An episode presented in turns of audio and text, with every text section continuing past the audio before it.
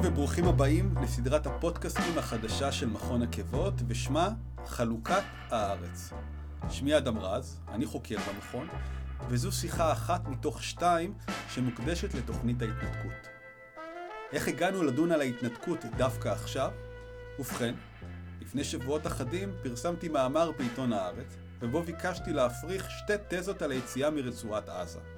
האחת, שההתנתקות פגעה בביטחון המדינה, מה שבימין יש הטוענים.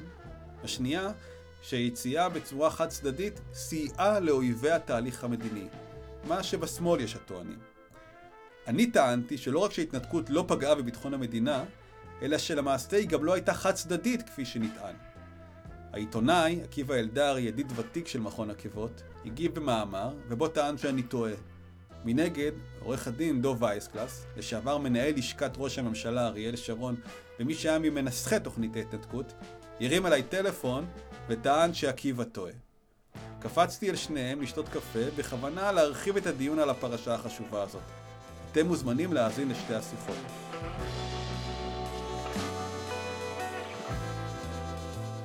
אוקיי, אז תדע שמעכשיו הכל, אה, הכל מוקלט, אז אה, אל תחשוף סודות, אה, סודות המדינה. שלום דוב. שלום וברכה. דוב או דובי? דובי. דובי? דובי. זה כש, ה... כשהיחסים יצטננו ויגיע השלב הזה, אני אעבור לדוב. זה גם היה אינדיקטור בבית הספר. הבנתי. אז דובי, תראה, אנחנו, אני אה, משוחח עם אנשים על תוכנית ההתנתקות, שלפי השמועה יש לך קשר אה, כזה או אחר אליה. ו... אה, אני, אני יודע שקראת את המאמר שכתבתי, וקראת גם את התגובה שעקיבא אלדר כתב, ואני גם אמרתי לך, שוחחתי ארוכות עם, עם עקיבא, ותראה, אחד הדברים המעניינים בהתנתקות היא שיש עליה ביקורת אה, גדולה, הן מימין והן משמאל. אה, הטענה מימין היא שהיא פוגעת בביטחון המדינה, יצאנו משטח, קיבלנו טרור, טענה שמושמעת יותר ויותר, אני חושב, מאז ה-7 באוקטובר. והטענה משמאל היא שהיא לגבי החד צדדיות שלה. אה, ואני יודע שיש לך ביקורת על, אה, על שתי הטענות הללו. אה, אז אני חושב ששווה, כדי להבין את ההתנתקות, צריך, הייתי אומר, להתחיל מ-2003, מאיפה היית מתחיל? ממפת הדרכים? מ... לא, אני הייתי מתחיל מ-2000, מאוד בקצרה. בבקשה. אז קודם כל, אני באמת רוצה להתייחס לשתי השלוחות של הביקורת, אבל חשוב לי יותר את הביקורת מימין אני מבין, אני לא מקבל, אני דוחה, אבל אני מבין. הימין הישראלי שמאז עוד הקצין, שמאמין בשלמות הארץ, ומאמין שעזה היא חלק בלתי נפרד מארץ ישראל, ודאי בהגדרות הפורמליות של ארץ ישראל המנדטורית.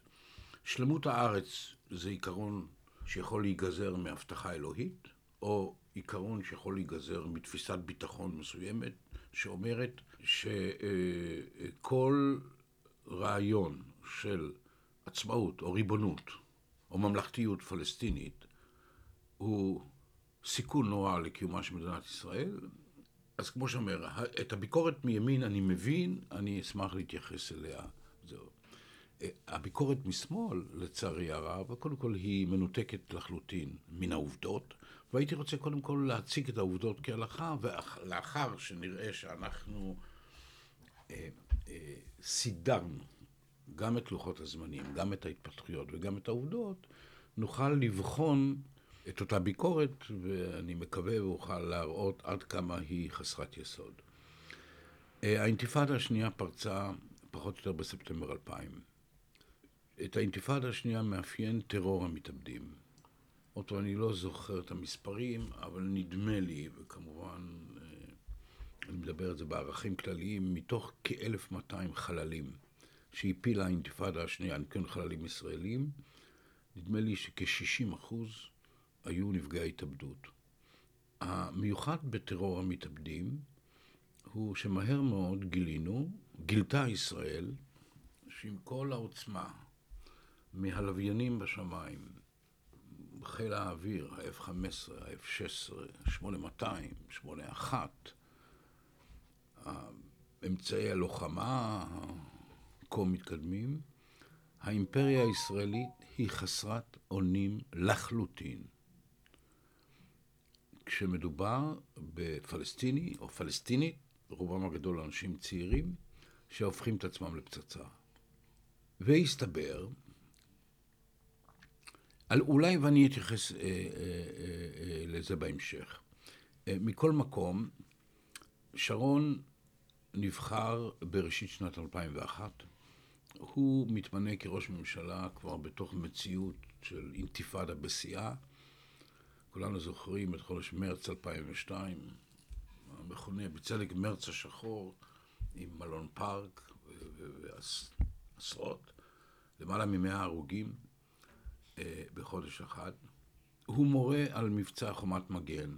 עכשיו, חומת מגן, שהוא ללא ספק בהיבט הצבאי היה הצלחה, במסגרתו צה"ל בעצם חזר לשלוט בכל רחבי הגדה, אני מרגיש הגדה, לא עזה, אגב אה, התעלמות מהגבולות שנקבעו בהסכמי אוסלו, כלומר בחלוקה של A, B ו-C, צה"ל נכנס לכל זהו, תפס עמדות במרכזי הערים הגדולות.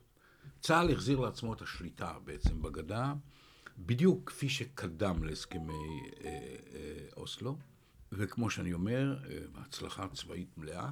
יחד עם זאת, כמות הנפגעים שלאחר חומת מגן איננה קטנה יותר מאשר מלפני חומת מגן. אני אינני זוכר אם מדובר בחצי חצי, אבל משהו בסמוך לכך. נדמה לי שמבין, כמו שאמרתי, כ-1,200 חללים, כ-600, אולי 700 נפלו לפני חומת מגן, וכ-500 או אולי 600 נפלו לאחר חומת מגן. לכן, האמיתה שהשתרשה, בייחוד בשנים האחרונות, שמבצע חומת מגן, הוא סיים את הטרור הפלסטיני, פשוט איננה נכונה.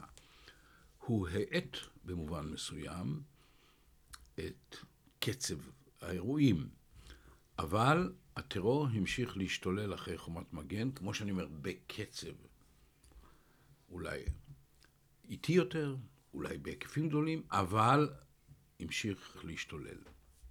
חוסר האונים בהתמודדות מול טרור המתאבדים, העובדה שחומת מגן, כמו שאמרתי, הפחיתה, האטה את הטרור, אבל ודאי לא מנעה אותו, גרמה לאריאל שרון, ביתר דבר, בנוסף לדברים נוספים, איזושהי הכרה ראשונית שהסכסוך הישראלי-פלסטיני חייב פתרון.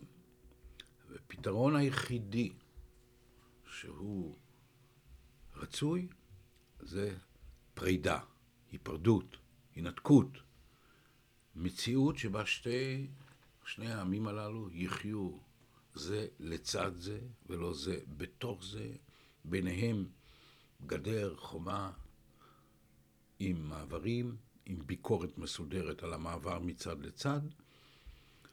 אה, ברור, אה, איש לא ישלה את עצמו, ודאי שלא הוא, שבכך אה, תשקוט הארץ במונחים פואטיים, אבל זה היה נראה לנו שמבין כל החלופות האפשרות, זאת החלופה הפחות גרועה מכולן.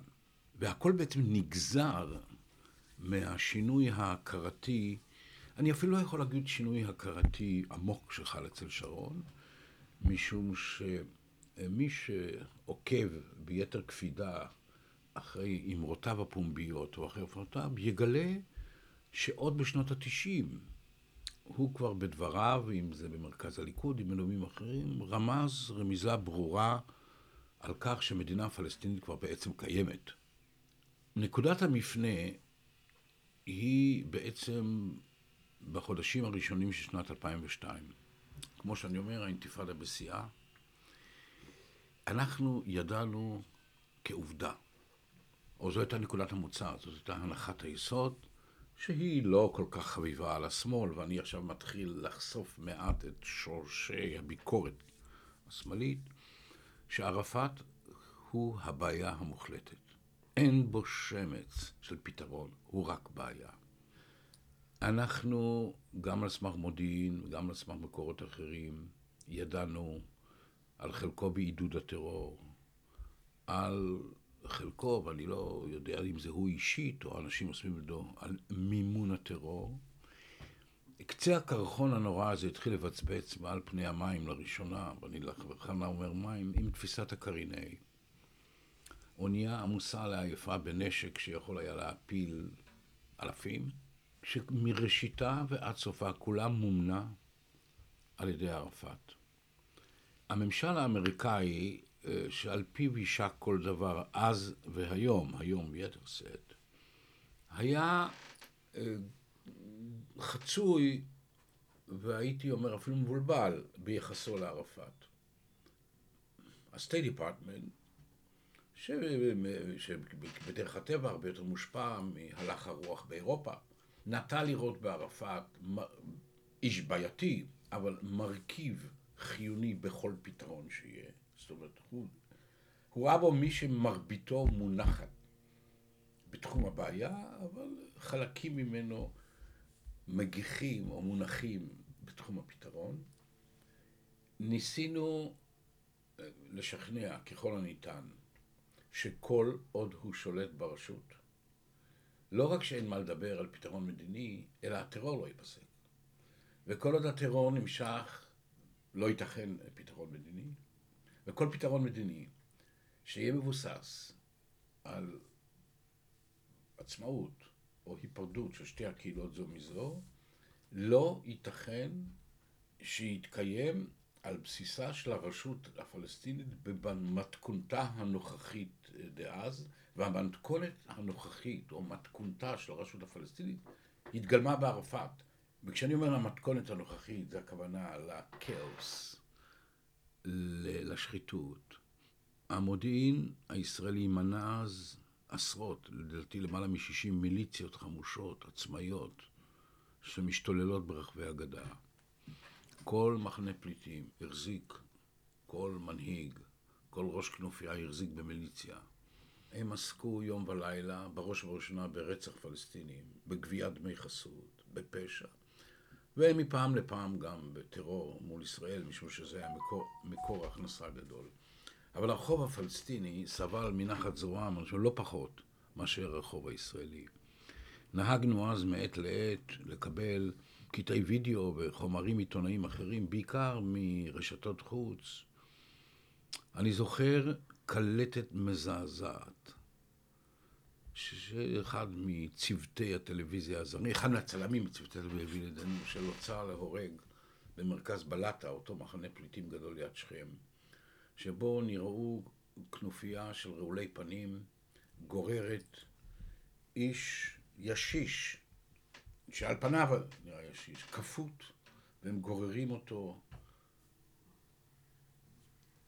כמו חבילה, כמו שק על הרצפה, מביאים אותו לאי תנועה, שם עומדים ויורים בו עם הקלצ'ניקובים, ככה נהנים להקפיץ את הגבייה עם הירי, ולבסוף אחד מהם שולף בקבוק בנזין ומעלה את הגבייה באש, וסביב מעגל של מאות אנשים מריעים וצועקים וצורכים. שאלנו את הצלם, פלסטיני, מה הדבר הזה? ותשובתו הייתה שזה משתף פעולה. מאחר והדובר שלנו שדיבר איתו אמר לו שהישיש הזה קשה להאמין שהוא משתף פעולה והצלם, והצלם מתעקש, אז אמרנו לו, כל עוד אתה לא אומר לנו מה באמת עומד מאחורי זה, פשוט לא נקנה את הקלטת.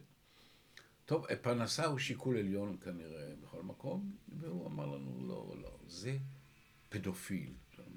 ואז הוא מסביר לנו שמדובר באיש, כמו שאמרתי, ישיש, שמן הסתם, או נטען כלפיו, או שבאמת היה שהוא כנראה פגע בילדים של משפחה אחרת, פגיעה מינית. ואז משפחתו של הילד הנפגע שכרה את אותה כנופיה. אני אינני זוכר את שמו של מנהיגה, אבל זה שם ידוע וזה איש שחוסל לאחר מכן על ידינו באחד מהסיכולים הממוקדים שהיו שם. והוא אומר, ובשביל סכום שולי, אני זוכר, כ-150 שקל, הם מוציאים אותו להורג. זו המציאות.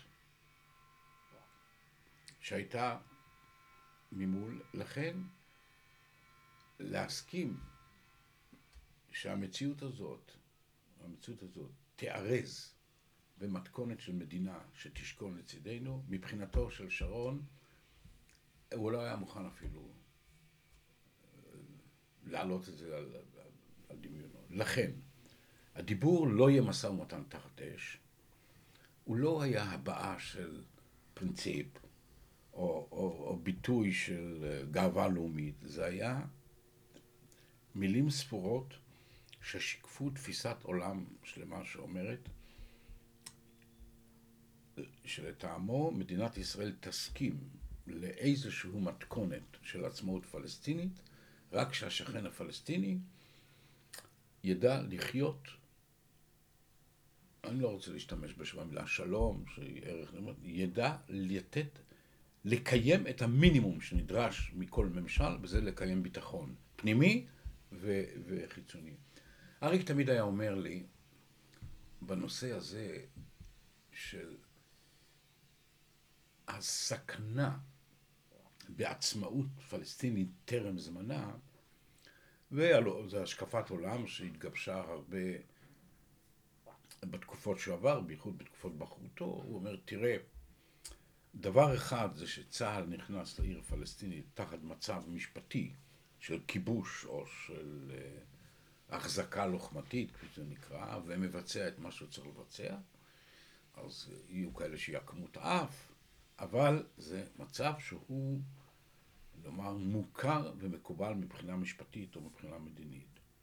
דבר אחר לחלוטין שצה"ל יצטרך להיכנס לתחומי מדינה ריבונית שכנה ולבצע את מה שהוא צריך.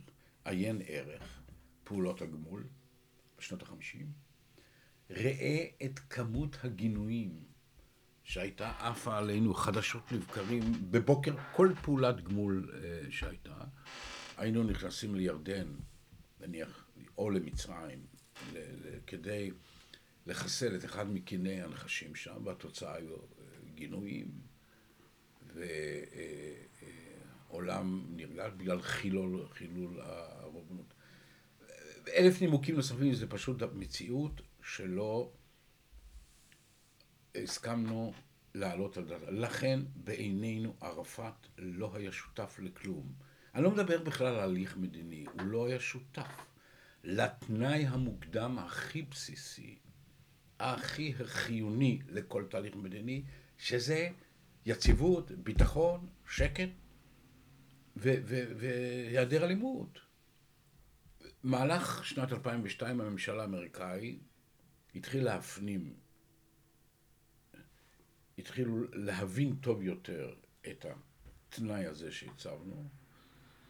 הקרין A, כמו שאמרתי, פגעה מאוד בערפאת, במובן זה שהזיזה אותו עוד יותר לתחום הבעיה, מתחום הפתרון, ששם, כמו שאמרתי, הוא שהה באופן מאוד חלקי, אבל גם את המעט שהיה שם דרב. אה, אירוע נוסף שלא הייתי רוצה להרחיב עליו, זה איזושהי אה, ידיעה מודיעינית שסיפקה לנו 8200 בחודש מאי, שהצביע בבירור שהכספים שאיתם מממנים פיגועי התאבדות מקורם במוקטעה, כמו גם המסמכים הרבים והחומר המודיעיני הרב שנתפס במוקטעה אגב חומת מגן, בחודשים מאי-יוני 2002 סוף סוף שכנעו את אה, הממשל האמריקאי שערפאת הוא הבעיה, נקודה. אף חלק ממנו לא מונח בתחום הפתרון. ניתן לכך ביטוי פומבי ברור בנאום הנשיא בוש ב-24 ליוני 2002, ששם הוא אומר, הפלסטינים זכאים לממשלה אחרת, שונה, שתיאבק בטרור, שתהפוך את החברה הפלסטינית, אני כבר לא זוכר בדיוק את הזו, הכוונה שתבצע את אותה רפורמה נדרשת, מה שנתן ביטוי ברור לכך שהממשל האמריקאי סיים את עידן ערפאת. בשיח הפנימי איתם, הם נהגו להשתמש כמובן במושג של marginalization, זאת אומרת דחיקתו לשוליים והרחקתו מעמדות השפעה או שליטה ברשות, ולכך ניתן ביטוי מאוד מעשי. הממשל האמריקאי הוא שעמד מאחורי חזרתו לאזור של מחמוד עבאס, אבו מאזן, שעד אז נמצא בדוחה, בקטר, באיזושהי גלות מרצון שגזר על עצמו מחמת הסכסוך המתמשך בינו ובין ערפאת. ובמקביל, הממשל האמריקאי הוא שגרם או שדחף שמשרד האוצר הפלסטיני, והכסף, כמו שאנחנו יודעים, הוא המניע העיקרי של טרור, נמסר לידיו הטובות של דוקטור סלאם פיאד, בנקאי פלסטיני, שחי שנים רבות בארצות הברית ומוכר היטב אה, לממשל. אנחנו מצידנו חידשנו את העברת כספי המיסים שעד אז הוקבע לסלאם פיאד על מנת לאפשר לו להתחיל לפעול כשר אוצר, ובמקביל, ובמקביל, הממשל האמריקאי, יחד עם הקבוצה הידועה כקוורטט, כן, שזה בעצם ארצות הברית, רוסיה, האיחוד האירופאי והאומות המאוחדות, איבדו תוכנית שנקראת, שנקראתה Roadmap to Peace, כן, מפת הדרכים לשלום, אבל אני רוצה להדגיש, זאת איננה תוכנית שלום, אלא זו תוכנית לניהול המשא ומתן לתוכנית שלום. והיא קבעה בעצם, או פירטה, או הרחיבה את העקרונות שהוצאו בנאום הנשיא בוש ב-24 ליוני 2002, לאמור, הפלסטינים חייבים לארגן מחדש את החברה הפלסטינית, להשתית אותה על שלטון של חוק, על משפט, על ניהול, על שקיפות תקציבית, על אורח חיים מערבי מקובל, על הפסקה מוחלטת של הטרור, על איסוף הנשק הבלתי חוקי, ורק כשכל זה יקרה, כשהרשות הפלסטינית תהפוך את עצמה לחברה שומרת חוק, מתפקדת, נקייה מטרור, רק אז ייפתח המשא ומתן המדיני, שאמור להביא להסכם במה שהוגדר על ידם כ-existential issues בנושאים הקיומיים, שזה כמובן הגבולות, וזה גוזר על עניין ההתיישבויות, העיר ירושלים ושאלת הפליטים. שרון ראה במפת הדרכים, אם לא את הישגו המדיני הגדול ביותר, אבל את אחד ההישגים המדיניים הגדולים ביותר שישראל השיגה. הואיל והוא, כמו שאני אמרתי, לטעמו מדינה פלסטינית בדרך. הוא אפילו התייחס למציאות של שטחי A כאל מעין מדינה. ובעצם המשוואה שהוא האמין בה הייתה נורא פשוטה. אם נגזר עלינו מדינה פלסטינית, עדיף מדינה שתקום בעוד חמש, עשר, חמש עשרה שנה, כך הערכנו את משך הזמן הנדרש לביצוע מפת הדרכים, כשהיא מפורזת, מסודרת, מתנהלת כהלכה ונקייה מאלימות, כמו שמדינה פלסטינית מחר, כמו שאמרתי, מושתתת על בסיס הכאוס ששרר אה, אה, ברשות. ולכן, בהנהגתו, ממשלת ישראל קיבלה את מפת הדרכים, ובסוף חודש מאי 2003 זה היה, קיבלה תוקף של החלטת ממשלה. כל ההיגיון המדיני והמעשי מאחורי מפת הדרכים מבוסס על העידן שלאחר ערפאת, או על המציאות ללא ערפאת. ההגעה של אבו מאזן ושל פיאד נועדו ליצור מנגנון שליטה ברשות הפלסטינית שהוא איננו ערפאת, לא זו שאיננו ערפאת, אלא שהוא בעצם נתון בידי אנשים שאין להם כל קשר, ולפחות מבחינתו של אבו מאזן גם אין כל חיבה לערפאת. שהוא עדיין אה, עומד בראש הרשות. שהוא עמד בראש הנשיא, אבל צריך לשים לב שכחלק מניהול הנושא, צה"ל הקיף את אבו קאטה, ערפאת היה כלוא במשרדיו, תוך זה שהיו דואגים לו לצרכיו. אנחנו הודענו לכל מנהיג זר שמי שבא לפגוש את ערפאת לא פוגש אותנו, ומי שבא לפגוש אותנו לא יכול לפגוש את ערפאת. לאט לאט אבו מאזן רכש יותר ויותר שליטה ברשות, ובעצם ערפאת נוטרל במובן זה שהשפעתו על חיי היום-יום, גם החיים האזרחיים וגם כמובן אה, בכל מה שנוגע לטרור, הלכה ופחתה. ודי להתסיס בסטטיסטיקה של הטרור בתקופה ההיא, שאנחנו מדברים פחות או יותר מרץ-אפריל 2003 ועד ספטמבר 2003, שיעורי הטרור או ההתראות על טרור פחתו בעשרות אחוזים. הירידה הייתה דרמטית. הדיווח שקיבלנו היה שממוצע של 60-70 התראות ליום, הם ירדו להתראות בודדות.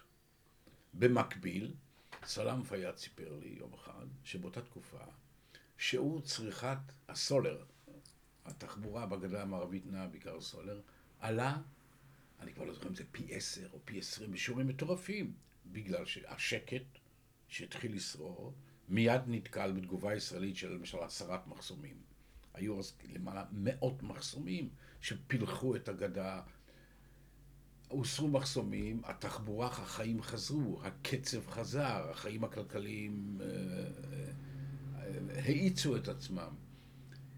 ובאמת הכל התנהל, והתהליך הזה של המרג'ניליזיישן, של דחיקתו לשוליים של ערפאת, הוכיח את עצמו. אה, בספטמבר קרתה, לצערי הרב, תקלה לא פשוטה בתהליך. הרקע די ברור לי. במהלך חודש אוגוסט, כחלק מהתהליך, כמו שיש מפת הדרכים, הפלסטינים מצידם התחילו לפעול בצורה יעילה נגד הטרור. אנחנו הגבנו בכך שיותר ויותר אזורים, בעיקר בשטחי A, הוחזרו לשליטת הרשות הפלסטינית. בעצם מפת הדרכים הגדירה את זה כ-redeployment into the pre-intifada lines, זאת אומרת, היערכות מחדש של צה"ל בקווים שקדמו לאינתיפאדה, שבעצם זה קווי אוסלו. בפיקוח קפדני של צה"ל, כל שטח נבחן מבחינת מרכיבי הביטחון.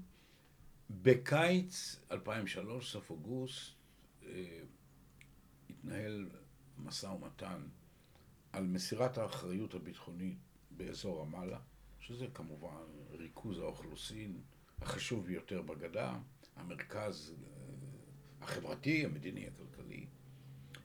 כבר אז היה מודיעין שהחמאס, שכבר אז הצטייר כאויבה הגדול ביותר לא רק של ישראל, אלא גם בעיקר של הרשות, יעשה כל מאמץ למנוע את האירוע הכל כך משמעותי מבחינת פלסטינית, שזה העברת האחריות על רמאללה. ואשר יגורנו בראשית חודש ספטמבר שני פיגועי ענק באזור ירושלים. אבו מאזן הנזעם, שהבין שהכל נועד לחבל אה, בתהליך, דרש מערפאת סמכויות חירום לטיפול בחמאס, נתקל בתשובה שלילית, והתפטר. הוא התפטר, וכדרכו מיד עזב את האזור וחזר לדוחה. קריה, נדמה לי מוחמד קריה, הידוע בכינויו אבו עלה, מונה לראש הממשלה. מר קריה, שנדמה לי נפטר לא מזמן, מעולם לא הגה לנו חיבה יתרה.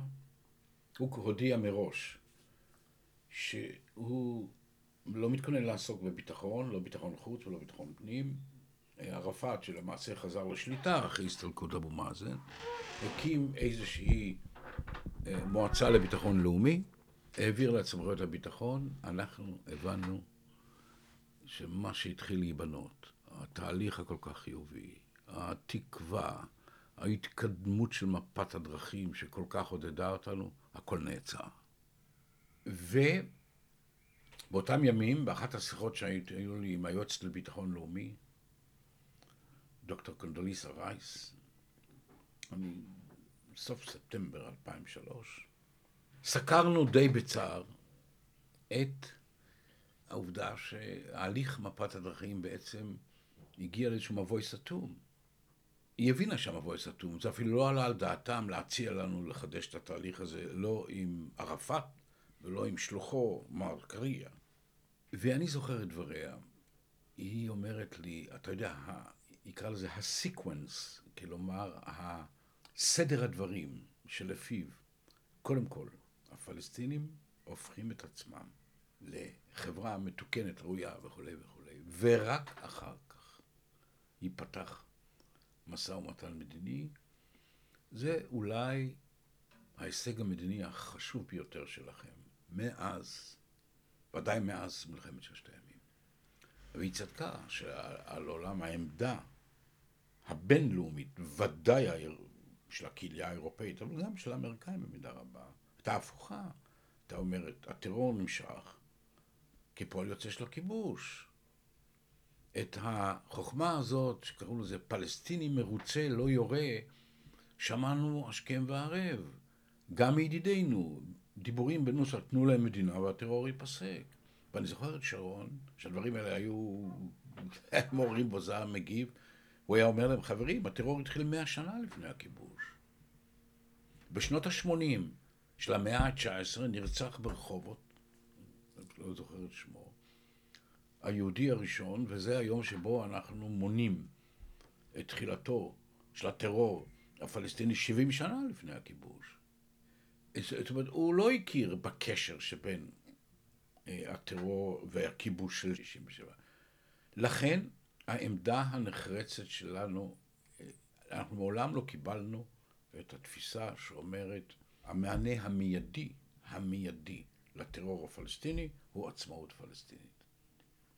באה מפת, או ליתר דיוק, בא נאום הנשיא בוש, כפי שלאחר מכן התגלגל במפת הלחמים, ובעצם קיבל את האקסיומה השרונית שאומרת אין משא ומתן תחת אש, שאם תרחיב אותה, היא אומרת, כל עוד יש טרור, אין משא ומתן מדיני. ביום שטרור ייפסק, וכשאני אומר טרור, הכוונה לכל המכלול שהטרור ייצג, של הכאוס, של הבלגן, של השחיתות, של ה... כל עוד זה נמשך, רק כשזה ייפסק, יתחיל השלב המדיני, קח את זה, זו מפת הדרכים. והיא אומרת לי את זה. ואז היא אומרת לי שאחד מעמיתיה באירופה, שהוא איש מדעי הטבע בעברו, אמר לה, תראי, מפת הדרכים היא נוסחה נפלאה.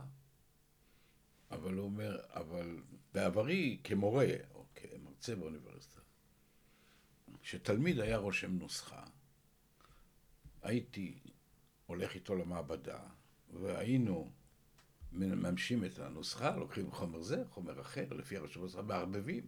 ואם מה שהיה יוצא זה לא התוצאה שרצינו, הוא אומר, בודקים את הנוסחה, לא את המציאות. המציאות היא מצב אובייקטיבי.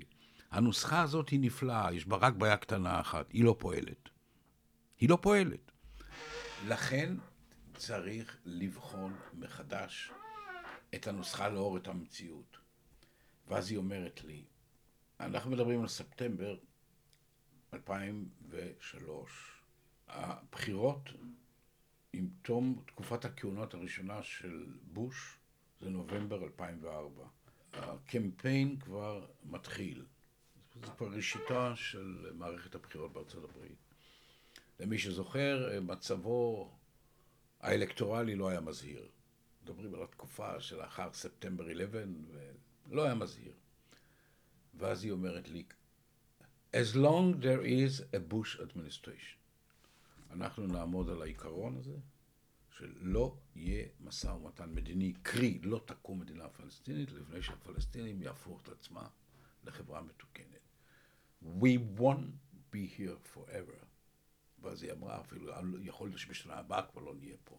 תחזור, תחזור הביתה, דבר עם ראש הממשלה, you got to do something bold, אתם צריכים לעשות משהו מטלטל, to rock the boat, להוכיח את, את הרצינות שלכם, לשכנע את העולם שדבקותכם במפת הדרכים, בתהליך השלום, ב sequence, היא קודם דיברה על ה sequence, והמילה sequence הייתה מילת הקוד לתהליך שאומר קודם כל הם הופכים לחברה מתוקנת ורק אחר כך תהליך מדיני ולא להפך. חזרתי, שוחחתי עם שרון. לא היה צריך להסביר לו, הוא היה לגמרי מודע למצב המאוד מאוד אה, שביר שהגענו אליו. ואז אה, פחות או יותר, כתוצאה מצטברת של המון גורמים, כמו שאמרתי, מצב הביטחון בעזה, שבו שבעת אלפים איש חיו בלא, ה... לא רוצה להשתמש בביטוי לא הארי, לא מגיע להם המילה הארי, בלא המפלצת העזתית. שכל יציאה מאזור המגורים שלהם הפכה למבצע צבאי, ונפלו שם עשרות חיילים ואזרחים. היינו כבר אז, ב-2003, חיינו בהכרה ובהבנה שקרמה עור וגידים קודם לכן, כמו שהסברתי, שמדינה פלסטינית היא הכרח בל יגונה, ושההפרדה הישראלית-פלסטינית היא כורח מציאות, וההפרדה משמעוה סידור טריטוריאלי. לא דיברנו איפה, מה, מה יהיה היחס, אבל ברור שכדי שתתקיים, אפילו לא עצמאות, כדי שהפלסטינים יחיו בנפרד מאיתנו, הם צריכים לחיות באיזה מקום, אי אפשר לתלות אותם באוויר. במילים אחרות, לדברים האלה תהיה השלכה טריטוריאלית, כזו או אחרת. ולסוף 2003, הגענו למשבר הזה, עם אותה הכרה, היה ברור לכולנו שיהא אשר יהא ההסדר הטריטוריאלי הישראלי-פלסטיני, בעזה לא נהיה. אני לא רוצה לחזור על כל המחמאות שהמקום המקולל הזה מקבל היום, אבל זה לא היה שונה. זה לגמרי לא היה שונה אז. היה ברור לנו שאם אי פעם ייפתח תהליך מדיני ישראלי-פלסטיני, שבו תעלה שאלת הטריטוריות, הוויכוח לא יהיה מי נשאר בעזה. הוויכוח יהיה, בדומה למה שהיה עם המצרים, אבל מי לא נשאר בעזה. ואם זה ברור לנו, למה לחכות? למה שעד אז, עד לאותו הסדר, יהרגו ירצחו כך וכך אזרחים וכך וכך אה, חיילים? וכך צפה ועלתה המחשבה, חייב להדגיש, הלא חדשה של היציאה מעזה, מה שעוד, אם אני זוכר היטב, עוד רוני מילוא אפילו העלה בתקופת שמיר, של היציאה מעזה, כדי, אמרתי, לשמור על האנשים שחיו שם, כדי להוכיח רצינות והתמדה בקיום מפת הדרכים, וכדי להראות שההסדר שה... שאנחנו מקווים להגיע אליו לא יתמצא רק בדיבורים, אלא אנחנו עושים מעשה שמקטין את החיכוך הישראלי-פלסטיני, שזה הדבר הכי נורא היה בינינו, ב-40 אחוז. אז הייתה 40 אחוז מהבעיה, הן מבחינת אוכלוסייה והן מבחינת שטח. ועכשיו אני מגיע לשמאל. הטענה של השמאל למה חד צדדי? למה חד צדדי? בשביל שלא היה צד אחר. הלוא כל הרעיון נולד כאנטיתזה לערפאת. כל המחשבה של לצאת מעזה בעצם כמקדמה על חשבון החלק השלישי של מפת הדרכים. אני רוצה להזכיר שעל פי מפת הדרכים, כל העניין הטריטוריאלי אמור היה להתרחש בשלב השלישי, שלב המשא ומתן המדיני, ש... האופטימיים העריכו שיקרה בין חמש לעשר שנים, והפסימיים בין עשר לעשרים שנה. ההערכה האמריקאית הייתה שזה יקרה תוך עשר שנים. ההערכה הפלסטינית אפילו הייתה שזה יקרה לא פחות לפני חמש עשרה שנה. אז ההחלטה לצאת מעזה, אני אומר, בין היתר נגרמה, בגלל שרצינו את מפת הדרכים מצד אחד, מהעבר האחר של השולחן נעלם או נעלמו השניים שאיתם נסענו ונתנו, בעיקר אבו מאזן. וערפאת ראינו את הבעיה, אז מה הקשקושים האלה? זה נולד בגלל ערפאת, ואכן ההחלטה על היציאה מעזה הוחלטה וקודמה בהליך חד צדדי. אני מדגיש, ההחלטה. היא עברה כמעט שנה וחצי, אה, נגיד מינואר 2004, פחות או יותר, ועד אוגוסט 2005, כל מיני תהליכים פנימיים ישראלים, לא, לא רוצה להיכנס. בנובמבר 2004, בעצם עשרה חודשים לאחר אה, שההחלטה פחות או יותר הונחה על השולחן, נפל דבר, ערפאת נפטר, אבו מאזן חזר, אני לא זוכר, נדמה לי שבדצמבר 2005 הוא נבחר לנשיאות. מהיום שהוא הגיע לאזור, ובמיוחד נבחר לנשיאות, הליך ההינתקות תואם איתו על כל צעד ושעל. מדצמבר 2004. כן. כן. עשרות פגישות בכל הדרגים, הצבאיים, האזרחיים, מהלשכה. אני עצמי ביליתי עשרות, אולי מאות שעות בדיונים איתו, עם אנשי צוותו. שלל נושאים כמו גורל הרכוש שיישאר שם. היו להם בקשות שחזרו וביקשו וביטלו להשאיר את הבתים הפרטיים, להרוס את הבתים הפרטיים, אה, להשאיר את המתקנים התעשייתיים, להרוס את המתקנים, נגעו בחקלאות, בצנרת, במתקני השקיה. אה, ממש ממש ימים ספורים לפני ההינתקות עצמה, אני זוכר, עלה לדיון גורל החממות, עשרות או מאות דונמים של חממות, וכשלא נמצא לעניין בסוף פתרון כספי, בשביל החממות האלה מישהו צריך לשלם עבורם, אז מי שהיה אז נציג הקוורטט, אה, ג'יימס וולפנזון, בנקאי יהודי ידוע מניו יורק, שהיה כל כך מעורב מכיסו, הוציא צ'ק של חצי מיליון דולר וקנה את החממות עבור הפלסטינים. בילינו שעות בתכנון עזה שלאחר ההינתקות. נמל מים עמוקים. אם אני זוכר היטב, אולי זה כבר אפילו, או הכינו, או סיפרו לנו שהם עומדים להכין מכרז בינלאומי לחברה של אה, סקרי הנדסה ימית כדי לבדוק.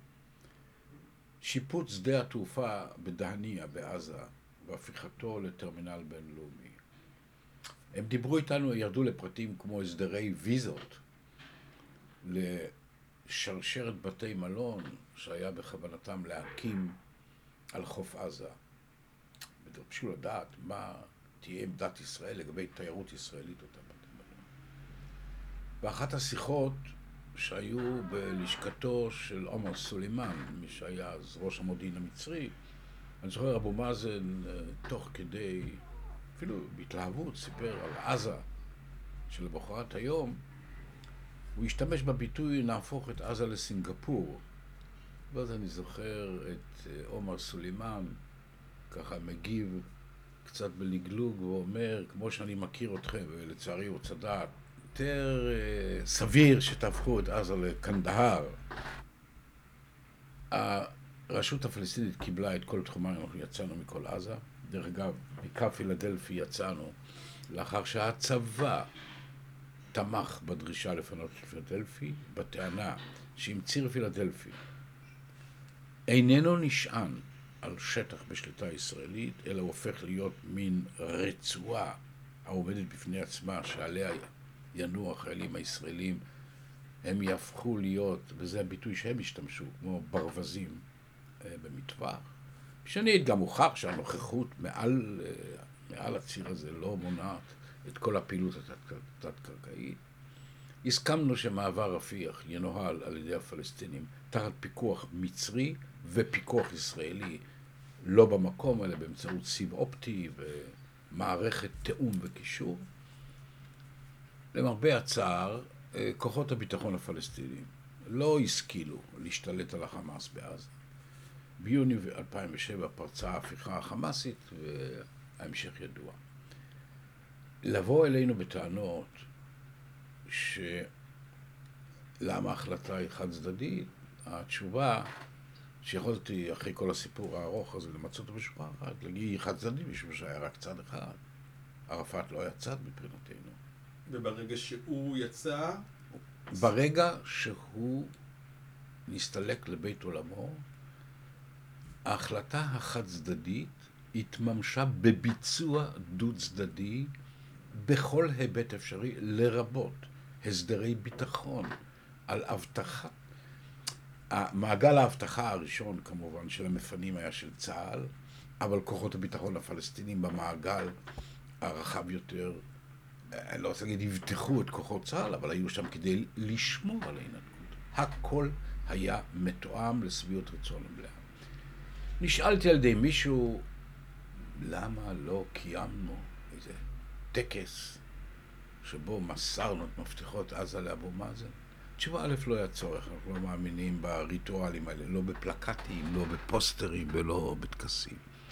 שנית, צריך לזכור שהיציאה מעזה הייתה ניתוח מאוד מאוד מכאיב. היו שם סצנות מאוד מאוד קשות. היו שם אנשים ש... ש... שנשברו, היו שם אנשים שעולמם חרב. התגובות בציבור הישראלי היו אחוזים גבוהים מאוד של תמיכה, אבל גם בקרב התמיכה זה לא חולל מעגלים מעגלים של ריקודים ברחובות. אני לא חושב שזה היה נכון ב-2005, בעיצומה, לא בעיצומה, בעצם בשוליה של האינתיפאדה השנייה, אחרי שפיכות הדמים הנוראה הזאת, להיכנס לסוג של טקסי אהבה אה, אה, אה, עם הפלסטינים. לכן הנושא הזה לא עלה בכלל.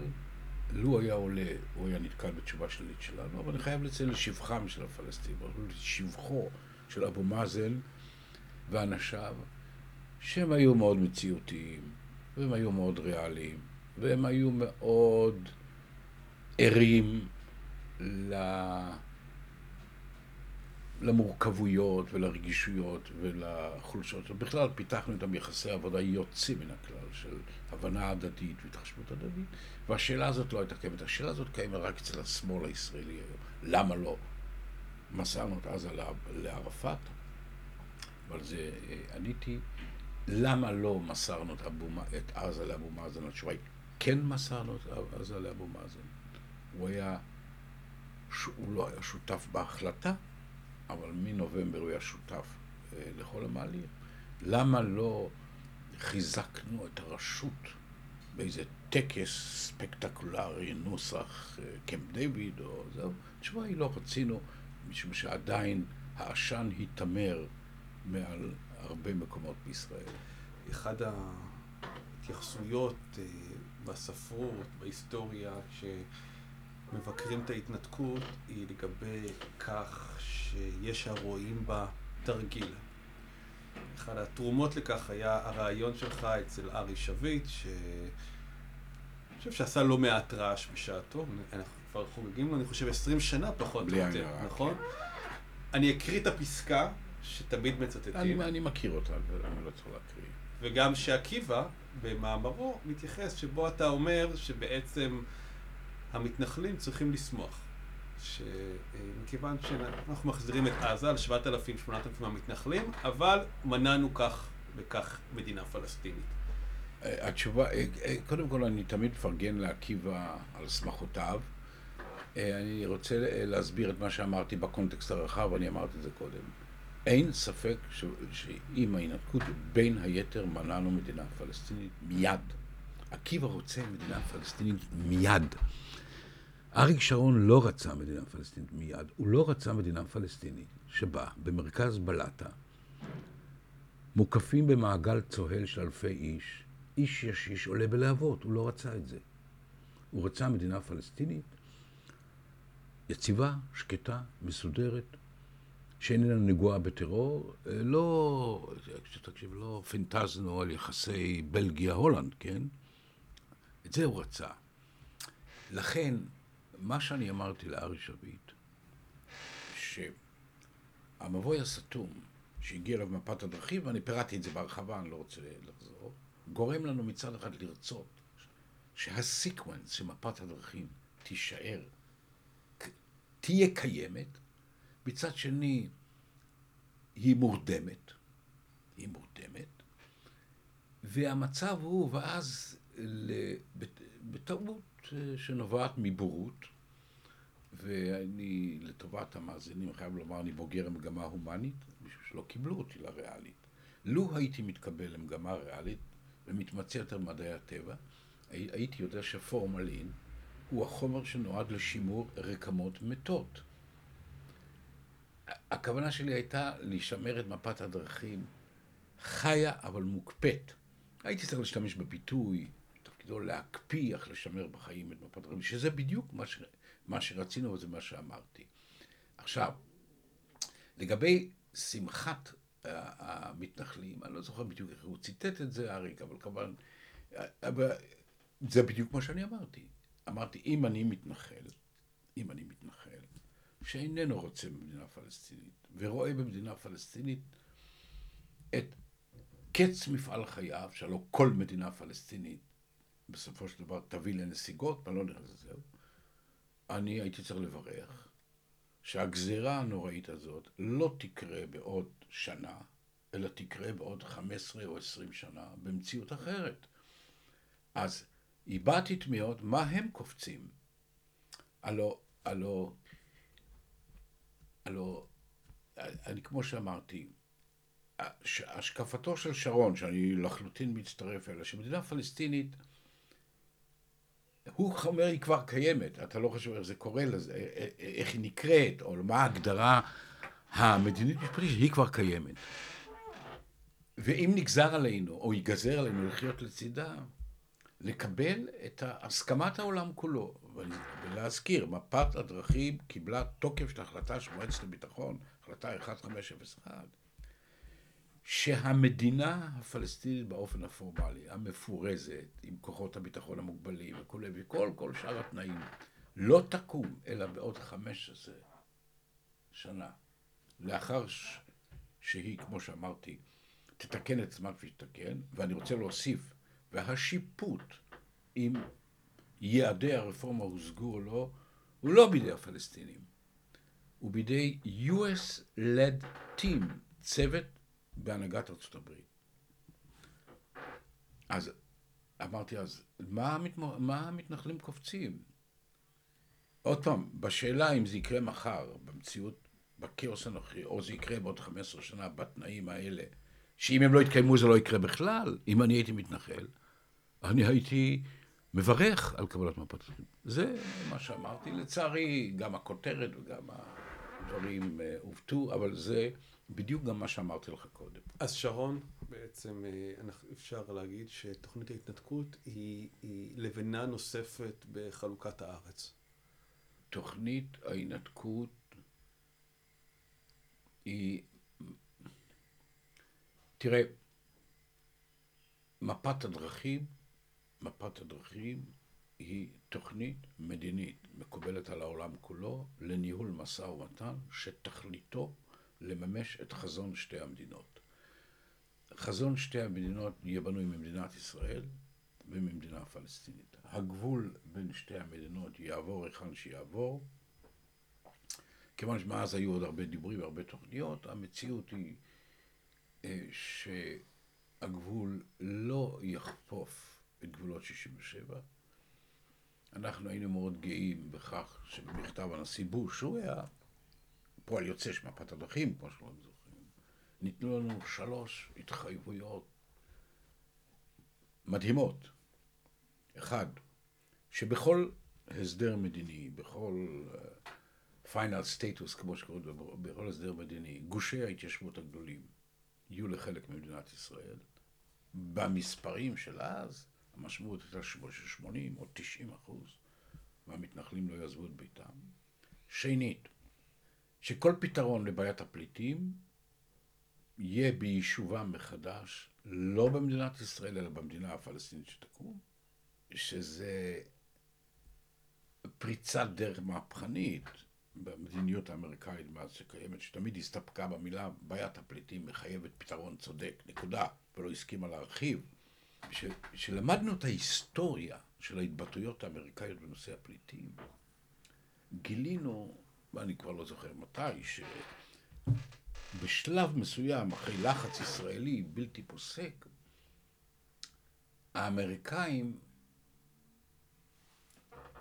במענה לטענת השיבה, הסכימו לומר שהם אה, מחויבים או ערבים, על זאת הביטוי, למדינת ישראל כמדינה שיהיה בה רוב יהודי. במילים אחרות, המילה רוב יהודי הייתה נתונה להיקש המתמטי של המאזין, שיבין שאם יחזרו פליטים, לא יהיה רוב יהודי.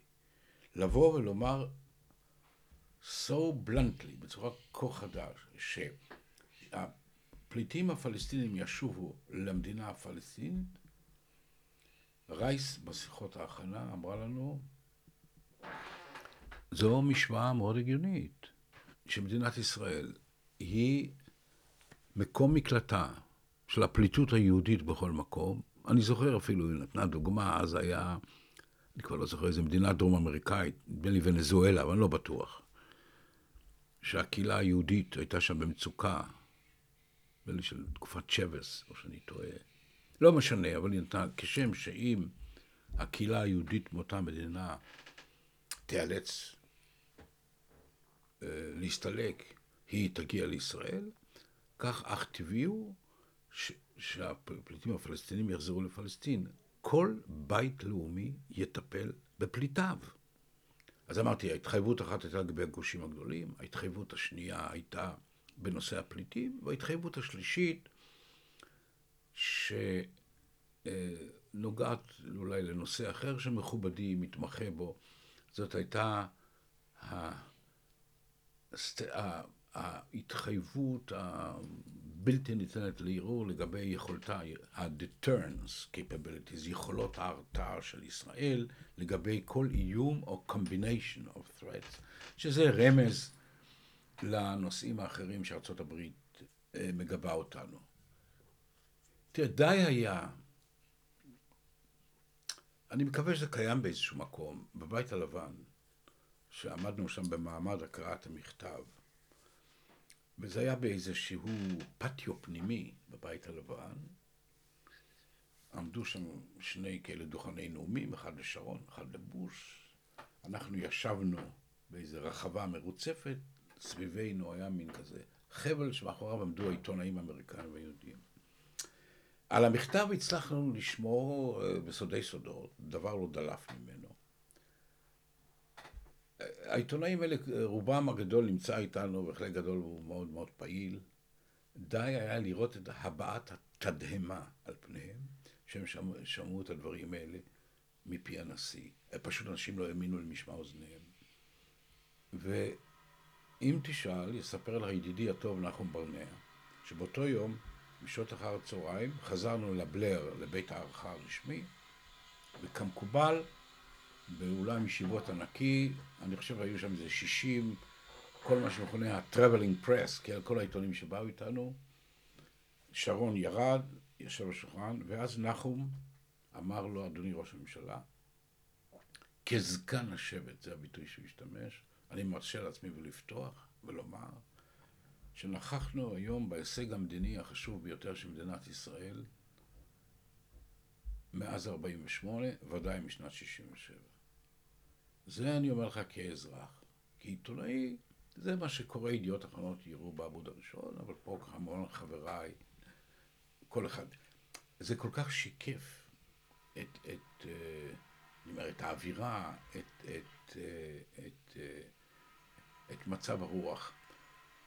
ו, ואני אומר, היינו רחוקים מאוד אז מכל הדיונים, איפה תהיה הבירה ואיפה יעבור הגבול ואיפה... כל השאלה הטופוגרפית, הגיאוגרפית, כל הקילומטרים ומטרים לא היו בכלל על השולחן. משום שזה היה עניין לעוד שנים רבות, רק שתתגבש המציאות אה, הביטחונית. אבל בעיקרון שלפיו בסוף היום, והיום הזה יכול להיות 15 שנה, תהיינה שתי החברות הללו חיות זו לצד זו, זיכרון שקיבלנו ואימצנו וראינו בו הישג חשוב. שאלה אחרונה, דובי, מעניין אותי, כיוון שפגשת את אה, שניהם ועבדת איתם, אה, אבו מאזן ושרון, אה, מערכת היחסים ביניהם, כיוון שאף אחד מהם לא, לא, לא, לא, לא התייחס לזה בפומבי. ב-4 ליוני 2003 נועדה בעקבה, בארמון, בארמונו של המלך עבדאללה, אותה ועידת פסגה בינלאומית, שלימים זכתה לכינוי The Red Sea Summit, או פסגת עקבה, שבעצם אמורה הייתה להיות אירוע ההשקה הפורמלי של אה, מפת הדרכים. נטלו בה חלק אה, הנשיא בוש, קולין פאול, כמובן כל הצוות האמריקאי, רייס, הדלי, הנשיא מובארק שבסוף לא הופיע, המלך עבדאללה, שרון ואבו מאזן. ימים ספורים לפני האירוע, הצעתי לשרון שנקיים פגישה מקדימה עם אבו מאזן. אמרתי לו שלדעתי זה מגוחך, כן, ששני מנהיגים שבקו אוויר, אני חושב משרדיהם רחוקים, שניים שלושה קילומטרים, ייפגשו שם לראשונה, שרון מיד קיבל את הרעיון, ופגישה התארגנה בבלפור, במעון המפורסם, שעה חמש אחרי צהריים. אבו מאזן הגיע עם, אה, אני יודע, הייתי סייב עריקאת ואבו עלה ועוד, אה, אני כבר לא זוכר מאחרים, ודחלן כמובן, שהיה שר לביטחון פנים. לפני הפגישה, במסגרת ההכנות, בהתייעצויות פנימיות החלטנו שאחד הדברים שנעלה עם הפלסטינים, כ- כ- כסוג של הקלה או הטבה, זה כינון ועדה צבאית משותפת, שתפקידה, כמו שסיפרתי קודם, לבחון כל אחד מהשטחים הפלסטיניים שבהם נמצא צה"ל, ולראות אם ניתן להעביר אותם לאחריות אה, אה, פלסטינית. הפגישה הגיעה, כמובן, אחרי דברי נימוסין. אה, שרון, ככה בחביבות, הציע לאבו, סיפר, אמר לאבו מאזן שהוא קרא או, או שמע שאבו מאזן הוא יליד צפת. אבו מאזן אישר. אני חייב לציין שאבו מאזן מקפיד במפגשים האלה לדבר ערבית. האנגלית שלו היא לא... שרון דיבר עברית, והיועץ המדיני שלנו, מר שלום תורג'מן, שהערבית שגורה בפיו ברמה מאוד מאוד גבוהה, הוא תרגם. שרון, ככה בחביבות, הציע לאבו מאזן סיור בצפת. הוא הציע לו הסיור, הוא יובל לשם במסוק, זה יהיה בצורה דיסקרטית. מאזן חייך, ענה מה שענה בערבית, ושלום אומר, אה, תראה, הוא אומר שצפת זאת אפיזודה בחייו שהסתיימה. אה, הוא מעדיף היום לעסוק בדברים העכשוויים, וזה עניין של... משהו בתשובה לא כל כך הסתדר לי עם זכות השיבה, כן, עם המפתח הגדול, אבל הוא היה נורא לגמרי ברור.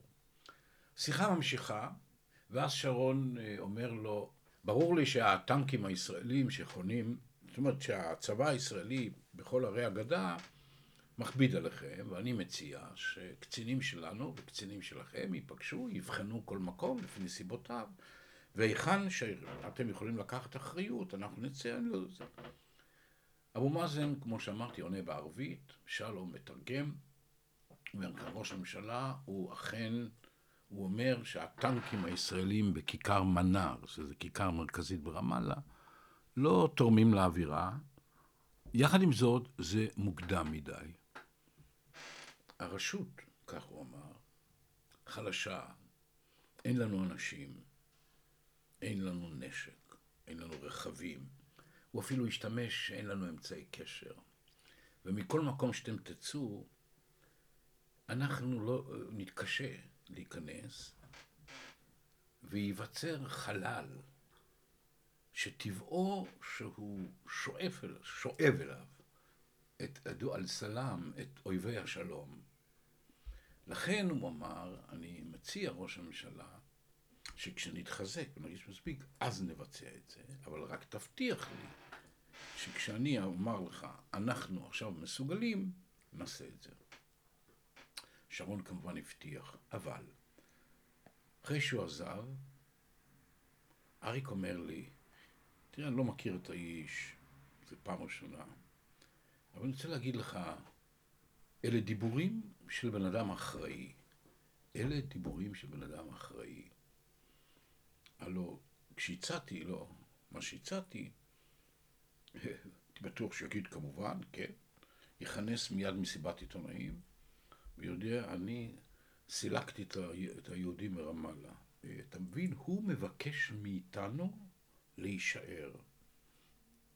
שבוע לאחר מכן, לא שבוע אפילו כמה ימים לאחר מכן, אנחנו בעקבה. מאחר אבו מאזן הוא הנואם האחרון, ושרון לפניו. שרון מאוד התחבט לגבי תוכן נאומו.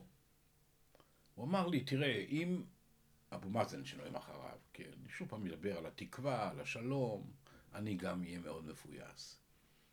אם הוא שוב פעם יתחיל עם האחתלל, עם הכיבוש, פניתי ל... לאחד מעובדי לשכתו של פגישתו, והוא לא, לא ראה בזה עניין גדול ושלח לי את הטקסט לנאום. הייתה שם פסקה, עוד פעם, ויסלחו לי המאזינים, שאני זוכר את תוכנה, שאומרת פחות או יותר שהטרור נגד ישראלים בכל מקום יימצאם רמז לטרור נגד מתנחלים ונגד חיילים, שלפי אסכולה פלסטינית מסוימת זה טרור לגיטימי, ייפסק. הטרור נוגד את המוסר שלנו, את הדת שלנו, את הסדר החברתי, והרשות תנקוט בכל אמצעי להפסיקו, משהו מעין זה. אנחנו קיבלנו מאותו עוזר את הטקסט באנגלית, הוא תורגם בעברית לשרון, הוא הסתגר בחדרו, אחרי איזשהו זמן הוא קורא לי, נותן לי את התדפיס בעברית. כשאחת הפסקות, אותה פסקה שציטטתי מסומנת, והוא אומר לי, תראה, אני, אני מצטער להגיד, אבל אותו עוזר, אני חושש שהוא משתה בנו. שאלתי, למה אתה חושב שהוא משתה בנו? הוא אומר, אני לא רואה אותו עומד בשידור חי למול מזרח תיכון עם 600 מיליון ערבים ומגנה את הטרור. בכלל, אתם צריכים לדעת שום מנהיג פלסטיני, כולל היותר מתונים, לא משתמשים במילה טרור. הביטוי המקובל זה על מוקאוומה, על מוסלחה, ההתנגדות המזוינת. פה הוא לא יגיד את הדברים האלה. אמרתי, זה מה יש. ואנחנו מגיעים לעקבה. שרון מסיים את הנאום, אבו מאזן עולה, כל אחד מהמנהיגים דיבר בשפתו.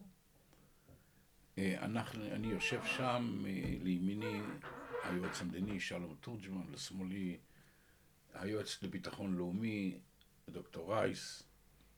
שלום מקשיב לדברים שנאמרים, שעל ברכיו הטקסט האנגלי, וקונדי ואני מקשיבים לתרגום הסימולטני. כשזה מגיע לפסקה המסוימת הזאת, רייס שולפת את האוזנית ושואלת אותי בשביל מישהו עוקב מכם אחרי מה שהוא אמר בערבית? אני אומר לה, שלום. היא אומרת, את זה מה שהוא אמר?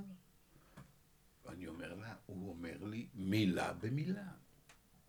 בדרך חזרה למסוק, אריק אומר לי, אה, טוב, מסתבר שהוא לא שיטה בנו.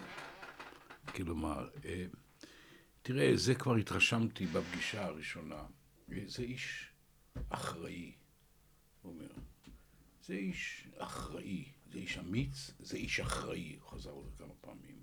יכול, יכול להיות שפה הפעם נצליח לעשות משהו. המגע הראשוני הזה יצר יחסי עבודה שוטפים שהתפתחו לאט לאט לחיבה לא מוסתרת, להמון הומור, המון לפעמים להתבדחויות של כל אחד על חשבון השרים שלו, ולשיתוף פעולה מדיני מדהים, במובן זה של, של מה הצרכים שלהם, מה הצרכים האמיתיים. מה... זה הגיע לכך שהעוזרים שלו בפגישות ההכנה לפגישות היו נוהגים לומר, תראה, הוא יופיע עם שבע בקשות. הלוא פגישה עם פלסטינים זה הבקשות שלהם, כן? שבע בקשות. את הראשונה תשתדלו לקבל, זה נורא חשוב לו. את השנייה הוא מאוד יבקש, אל תעיזו לקבל, בשביל זה בקשה של, ואז הוא נוקב בשם של אחד היריבים הפוליטיים. השלישית זה חשוב לו, הרביעית אל תעיזו, זה עלול לקדם את אה, פלוני אלמוני, שהוא זה הכל היה ב, בידידות, באווירה מצוינת, ואני רשאי לומר גם ברמה מסוימת של אינטימיות, תחתינו, כן, במעגלי העבודה התפתח שיתוף פעולה ביטחוני מדהים, שחלקו הגדול נשמר, אה, אה, נשמר עד היום. אבל זה אני אומר כמעט באחריות, שאופי היחסים שהתפתח ביניהם היה עשוי לסייע, לו אלמלא, אתה יודע, ההתערבות של בורא עולם, שראה לנכון לקחת אליו את שרון הרבה שנים לפני שהיה צריך לעשות את זה, אבל לו זה היה מתפתח, אה, אני מאמין שהייתה לזה השלכה מאוד משמעותית על המשא ומתן, פשוט השניים בטחו זה בזה, האמינו זה לזה. שנים אחרי זה עוד, אני ראיתי את אבו מאזן פעם אחרונה, זה כבר לפני הקורונה, מאז אני לא נוסע. הבאתי אליו קבוצה של פרופסורים למשפט אמריקאים מאחת האוניברסיטאות הידיעות בארצות הברית. אני הגעתי, כשהוא נכנס, הוא כבר לקח, הושיב אותי על ידו. הוא דיבר על היחסים שלו עם נתניהו, אני כרגע לא רוצה להיכנס לזה. באחד